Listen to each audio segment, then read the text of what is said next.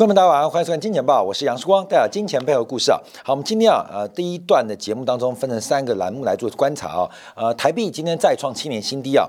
那目前日元的贬势啊，似乎拖垮了非常多货币。等一下我们特别提到欧元啊，因为欧元跌破了一个非常重要的上升轨道。那目前叫一点零五八，一点零五八没有站回之前。整个欧元有再度往一点零二，甚至跟美元一比一平价的可能性。要发生哦。好，所以特别注意哦，这个欧元的转弱，在这个昨天跌破了。最重要的上升轨道值得大家特别观察。那另外一个是茅台涨价，我相信今天很多人注意到，这个茅台事隔六年之后，今天宣布大涨啊，这个涨价涨二十 percent。那很多人有不同的解读啊。那我们今天啊要延续上礼拜五的一个观察啊，这个茅台的涨价。准备是要解决中国的房地产泡沫啊，各位，你是这个东西啊，这有理论基础的啊，大家特别做观察。好，我们今天分三个重点啊，那等一下在金铁杆的订阅版附。部分呢，我们把美国的经济数据要进行分拆，来预估啊，在这两天啊，美联储的利率决策会议当中会有新的什么样的转向？好，第二我们看日元跌到一百五十一啊，这个日本现在再度放话做好干预的一个准备，特别是在这个 YCC 的这个政策呃管控的力道不如预期情况之下，其其实是日元的利多，日元利多。我认为啊，我们昨天提到日本央行的呃利率政策是为了保汇。而弃债，保汇而弃债，放弃债券的护盘，而进行汇率的抵抗。那现在要观察哦，因为就是重要的是一百四十九点一，一四九点一，一四九点这个数字哦，你知道什么叫重要吗？因为一四九点一理论上一四九点一就是这根长红的低点，就这个长红低点，这个美元的长红低点，所以一四点九点一啊，假如不能站回的话。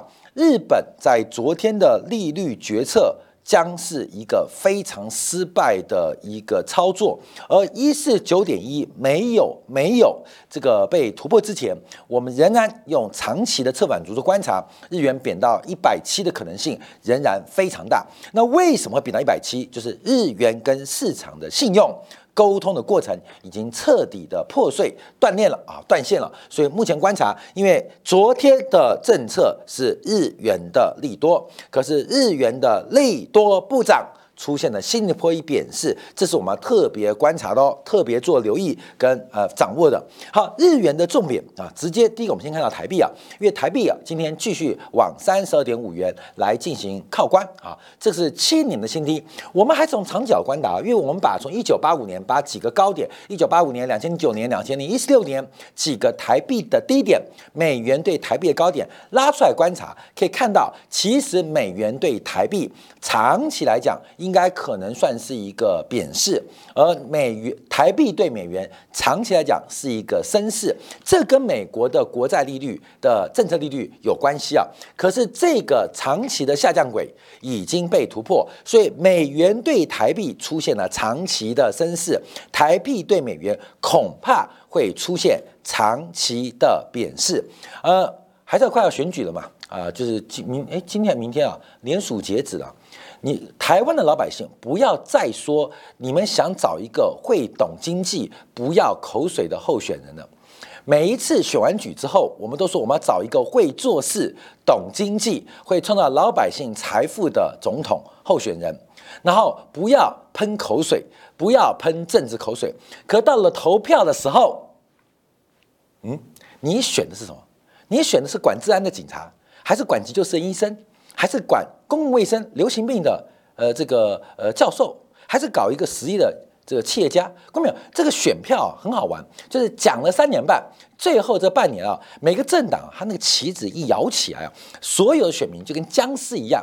跟着跳啊，跟着跳就跟着跳，所有过去自己的期待都会在选举的这个冲突当中出现改变，所以我们看到这就是一个西方民主选举的一个笑话。所以你不要期待啊，不要期待台币长期会回到升值的角度。好，这个三十二点五会不会贬破？目前要看日元的脸色，因为我们刚刚特别提到欧元目前已经跌破了上升轨道，那看的是一点零五八，这个不站回之前，欧元的贬值。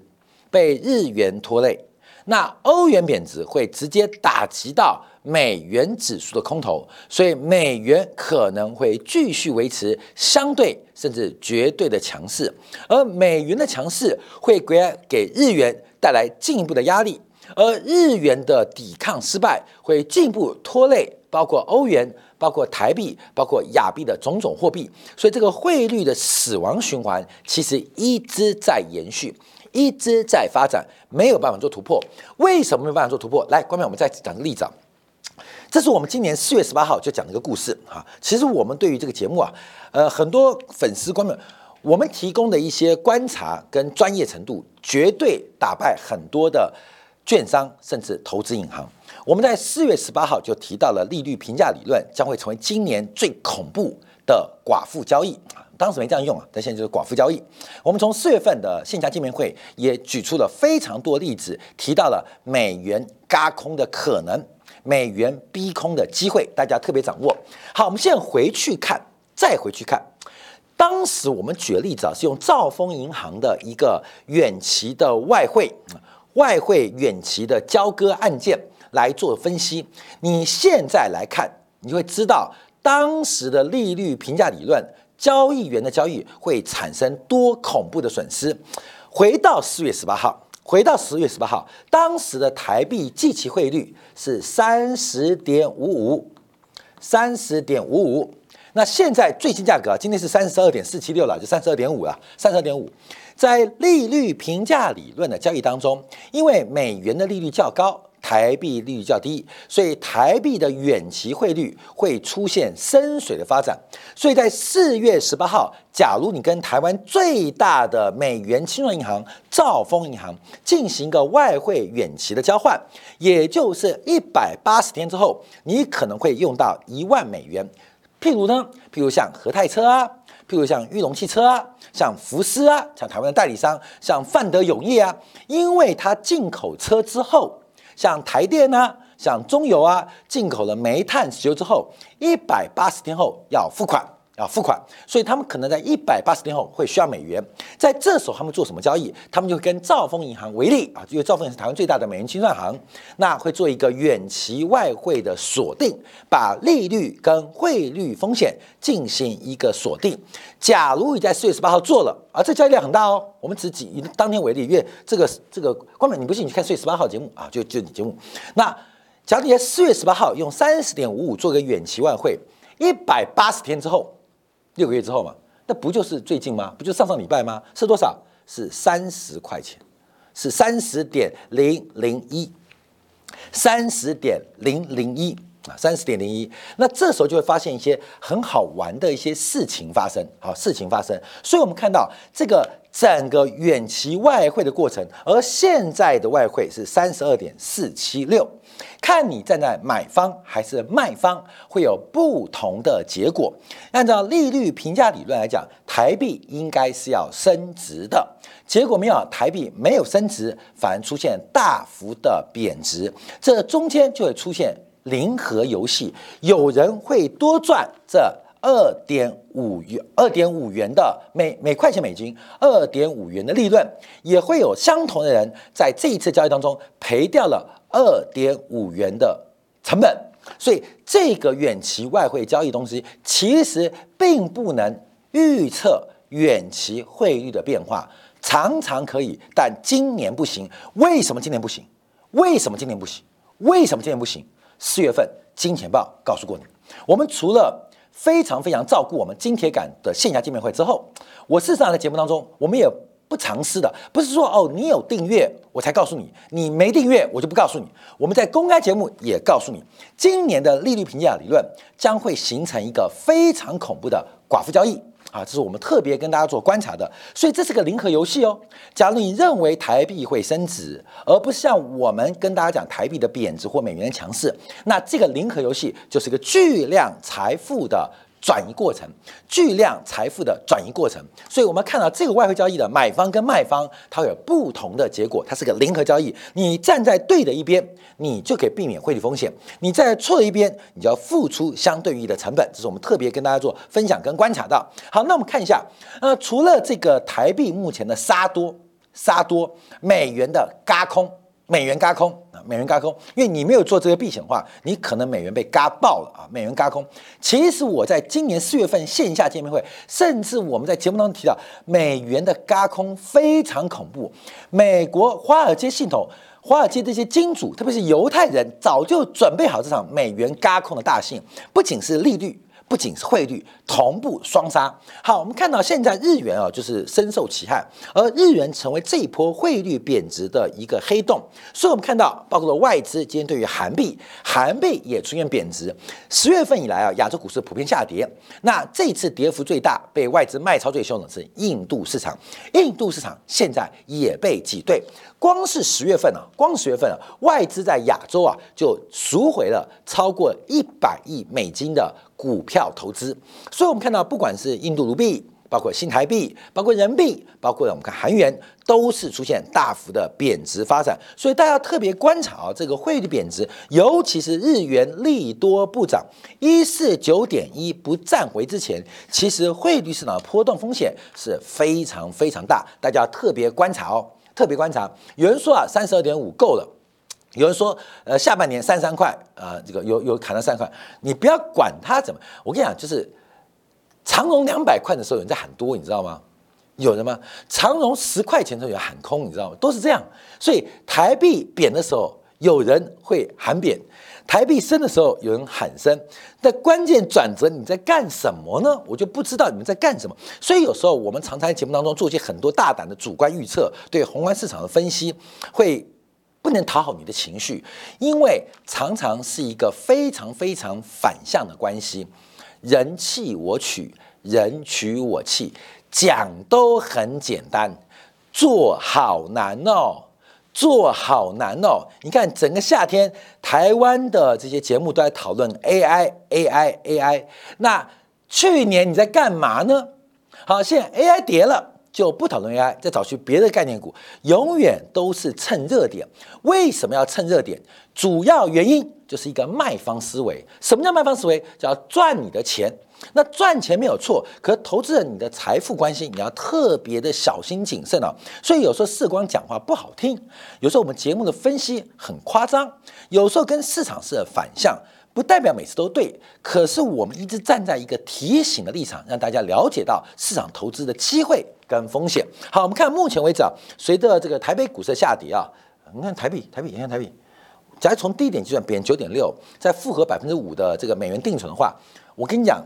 今年会有很奇葩事情，什么都不做，你就乖乖去银行找美元啊，找美找美女啊，找美女专存美元，你会打败一堆折腾一整年的股票的投资方法啊！这个在特特别应该观察。好，那我们看一下人民币，人民币也是相对弱势啊，因为人民币现在会有称，呃，中央经济金融这个工作会议啊，基本上对于人民币有称。那我们今天这个题目没有做了，因为他讲的一个呃事情啊，就是其中一点是要创造一级的投资银行啊。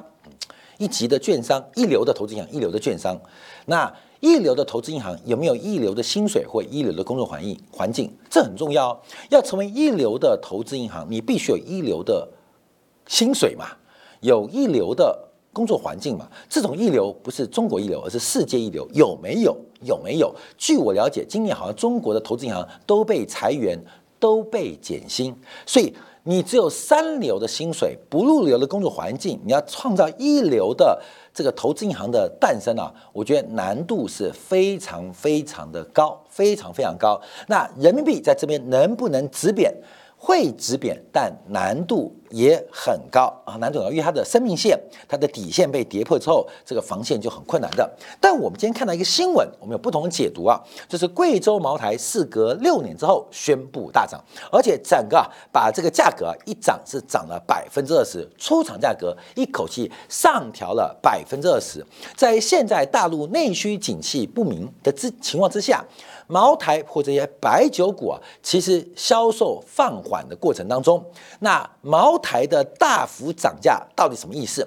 而今天茅台的涨价直接带动白酒股的冲高中国的这个股市当中，茅台酒应该是市值最大之一啊，所以我们看到中国白酒股啊是中国股市的不可忽略的这个重要全值板块，所以茅台涨价，今天早盘一度带动了中国股市的大幅反弹跟反攻啊。那茅台酒的涨价背景是什么？啊，有人是讲消费啊，有人是讲说这个是呃为了刺激啊，有的是为了反映这个出厂价格跟批发价、零售价的价差啊，所以涨价涨涨价。好，我们用另外一种思维跟大家做报告。这个思维啊，我建议大家，只要有兴趣的话，假如你会怀疑我，等一下以下的论点，你去把十月二七号礼拜五。公开的免费版的金钱报再看一遍，我们特别用美国 GDP 的增速跟美国赤字增速来观察美国的杠杆率变化，看美国赤字或债务杠杆率变化。你不要看美国的绝对赤字跟绝对债务如此之高，你要看那个分母的 GDP 的增速有多少，因为杠杆率、杠杆率或者还款的能力。这基本上就是利息保障倍数嘛，等等，这个很多算法，就是分子是债务，分母一般我们用一个国家的 GDP 来进行全经济体的杠杆率衡量，所以不是分子绝对有多大啊，这个债务增加了一点七兆，增加了两兆，你要看分母的增速有多快。好，所以我们礼拜五特别把美国的现状跟大家做分享。那我们现在要讲。这个茅台化债啊，其实是同样的思路。茅台什么茅台？贵州茅台。所以茅台什么茅台？茅台就是来自于贵州的茅台。贵州怎么样啊？贵州在今年四月份啊，是中国主要的省份当中向中央第一个开枪的。他认为当时跟中央求救，地方债务已经高达一兆人民币，光靠贵州省的财政能力是永远。不可能还得完，甚至随时都有违约的风险啊！这是贵州茅台啊，贵州出事，茅台要如何？茅台作为贵州第一大的纳税大户啊，所以茅台又作为国企，贵州有事，茅台当然。匹夫有责，所以到底茅台涨价跟贵州的债务高企有什么样的关系？这大家必须有一个很简单经济学的逻辑啊，通货膨胀或物价上涨将会使得名目或者名义上的货币债务会进行购买力的消失啊，购买力消失。等一下我们会有这个图给大家看的，让大家了解到为什么物价上涨。会帮助政府、企业跟家庭化解债务，债务的化解通常不是不是靠的现金流偿还的，而是靠持续现金流的维持，让时间成为债务的好朋友，透过物价上涨来化解债务啊！这个大家报告啊。好，背景什么？除了除了贵州之外，我们看中国的杠杆率。啊，最近这个又有一万亿的一兆的人民币的呃这个真相的国债，其实日中国的债务 GDP 比例啊是非常非常的惊人啊。这个当有不同的部门做观察，不管是军营部门、非金融部门，还是政府部门，还有包括了这个总债务规模是不断的创新高。我们要特别跟美国比哦，不要每天喊美国国债会失控，因为事实上美国国债占 GDP 的比重不仅没有再增加，而且是不断的下滑。看四月呃十月二十七号上礼拜五，我们免费版的精华节目有做过完整的说明哦。不要再看分子端，你要看分母端。你不要只看资产负债表的右端负债端，你要观察资产负债表的左侧资产端的结构。事实上，美国的赤字，但美国的杠杆率是不断的下滑。而中国的杠杆率却是不断的走高，不断的走高，所以从债务总债务全社会的总债务杠杆率啊，其实中国的风险会比美国更大。那但中国有国家进行调控跟调整，所以感觉风险不大。那委内瑞拉也有国家调整啊，阿根廷国家很努力啊，所以这个未来风险变化，我们叫找方法做解决。所以怎么解决呢？啊，来到我们最后一张图卡。茅台的涨价，我们举例哦，我们把资产端做举例，这个是全中国商品房的均价啊，我们以每平方米多少元人民币来做计算啊，这是中国国家统计局公布的，就是全中国的商品房均价每平方米多少元做一个这个单位。那另外就是这些涨价的吴三度这个五百亩半公升的飞天茅台的零售价，我们把这个东西啊来来对除，来对除房价做分子，飞天茅台零售价作为分母，观众会看出一个非常有趣的数字哦。因为资产端的另外一边就是负债端，所以你不要看房呃房价房价房价蓝色的越走越高，中国的负债就是来自于房价越走越高。资产膨胀的过程当中，负债也跟着在膨胀，所以中国的债务有没有生产力？有没有生产力？只要中国的债务都在房地产直接跟相关广义的身上，那它是没有生产力的哦。商品房大家知道，中国债务就是房子、房地产嘛，房地产带动的嘛。那房地产有没有生产力就很妙哦。那美国的债务。更多的是拿去做社会福利，有没有生产力？没有。可是至少美国人爽过，你懂吗？拿到钱爽过。中国人举这个债务，你任何举债务，就代表你这一辈子要开进入一个房奴的时代。所以你可能买房那刹那就要开始想怎么省吃俭用过生活。好，我这是房价，所以房价这边是资产端。可是它对应的就是负债端嘛。好，我们看茅台酒啊，茅台酒，茅台是做一个商品来做观察。观众你看，茅台酒跟房地产的关系啊，这个比例啊，这个比例就是我们讲的这个黄色的折线图，好像是越来越低耶。所以，假如啊，假如，假如，假如把房价跟茅台做对比，茅台酒只要涨得更凶，涨得更多，相对于房价，是不是就变得便宜了嘛？过去我们看到一瓶。飞天茅台只大概啊十瓶飞天茅台只能换一平方米的商品房，全国均价。现在啊，现在一瓶飞天茅台，哎，就可以换二点九米的商品房。茅台酒在涨价，房价也在涨。可是从这个角观察，好像在茅台面前，房价是跌的哦。在茅台面前，房价不仅跌，而且是崩盘。从两千年到现在。中国房地产对于茅台酒来讲，重挫了将近八成，重挫将近八成。好，各位朋友，现在不讲茅台问题哦，是讲消费力购买力问题。我们刚刚提到房地产的价格，房地产的资产，它的对应就是房地产带来的负债。叫做房地产对茅台是过去二十年贬值了八成，那中国债务相对于茅台也是贬值了八成。我们回来看贵州问题。贵州问题，贵州问题，贵州问题，贵州问题啊，贵贵贵州问题，看没有？贵州政府欠了一兆人民币。假如茅台能够一瓶卖一万，一万一瓶就可以把贵州的债务给还光了。各位，你懂意思吗？所以债务是死的，可茅台是活的。茅台每涨价二十 percent，贵州的那个债务就变得不重要。我们在上礼拜五特别提到。微软债务多不多？看到没有？一家企业，一家企业欠了上兆人民币，欠了大概一点五兆人民币，一家企业大概欠了六兆台币。你会不会担心？会。我告诉谁？微软。看微软，微软欠了一点五兆人民币哦，微软欠了六兆台币哦，因为它欠两千多亿美金啊。你会替微软担心吗？不会。为什么？为什么？因为微软的现金流相对于那个天文数的债务。变成小朋友，所以茅台的涨价，我们这边做一个比较特殊的解读，要创造一场通货膨胀，最好是恶性的通胀，才有可能解决中国债务，尤其是房地产债务的问题。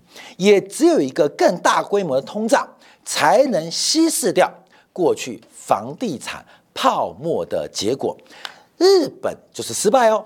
而中国会不会成功？从茅台开出第一枪，涨价第一枪之后，中国的债务压力能不能应刃而解？那就看消费者除了接受茅台涨之外，能不能更广泛接受其他物价的全面上涨？这是我们今天做观察解读啊。好，休息一下，等一下我们在今天部分，我们就要观察一下美国公布的数据，因为美国的经济数据出现了二分化。第二个，特别跟生产要素有关的成本继续走高。呃，公布的 K 需的房价指数，大家八月份再度刷新历史新高。可是我们提到哦。美国的房地产的逃命坡将在这个第三季度，今年第三季度做结束。那到底会如何影响到今天晚上、明天晚、明天凌晨、今天晚上这个美联储的利率政策跟货币政策会有什么样的转向？这样广告，我来做进一步的分析。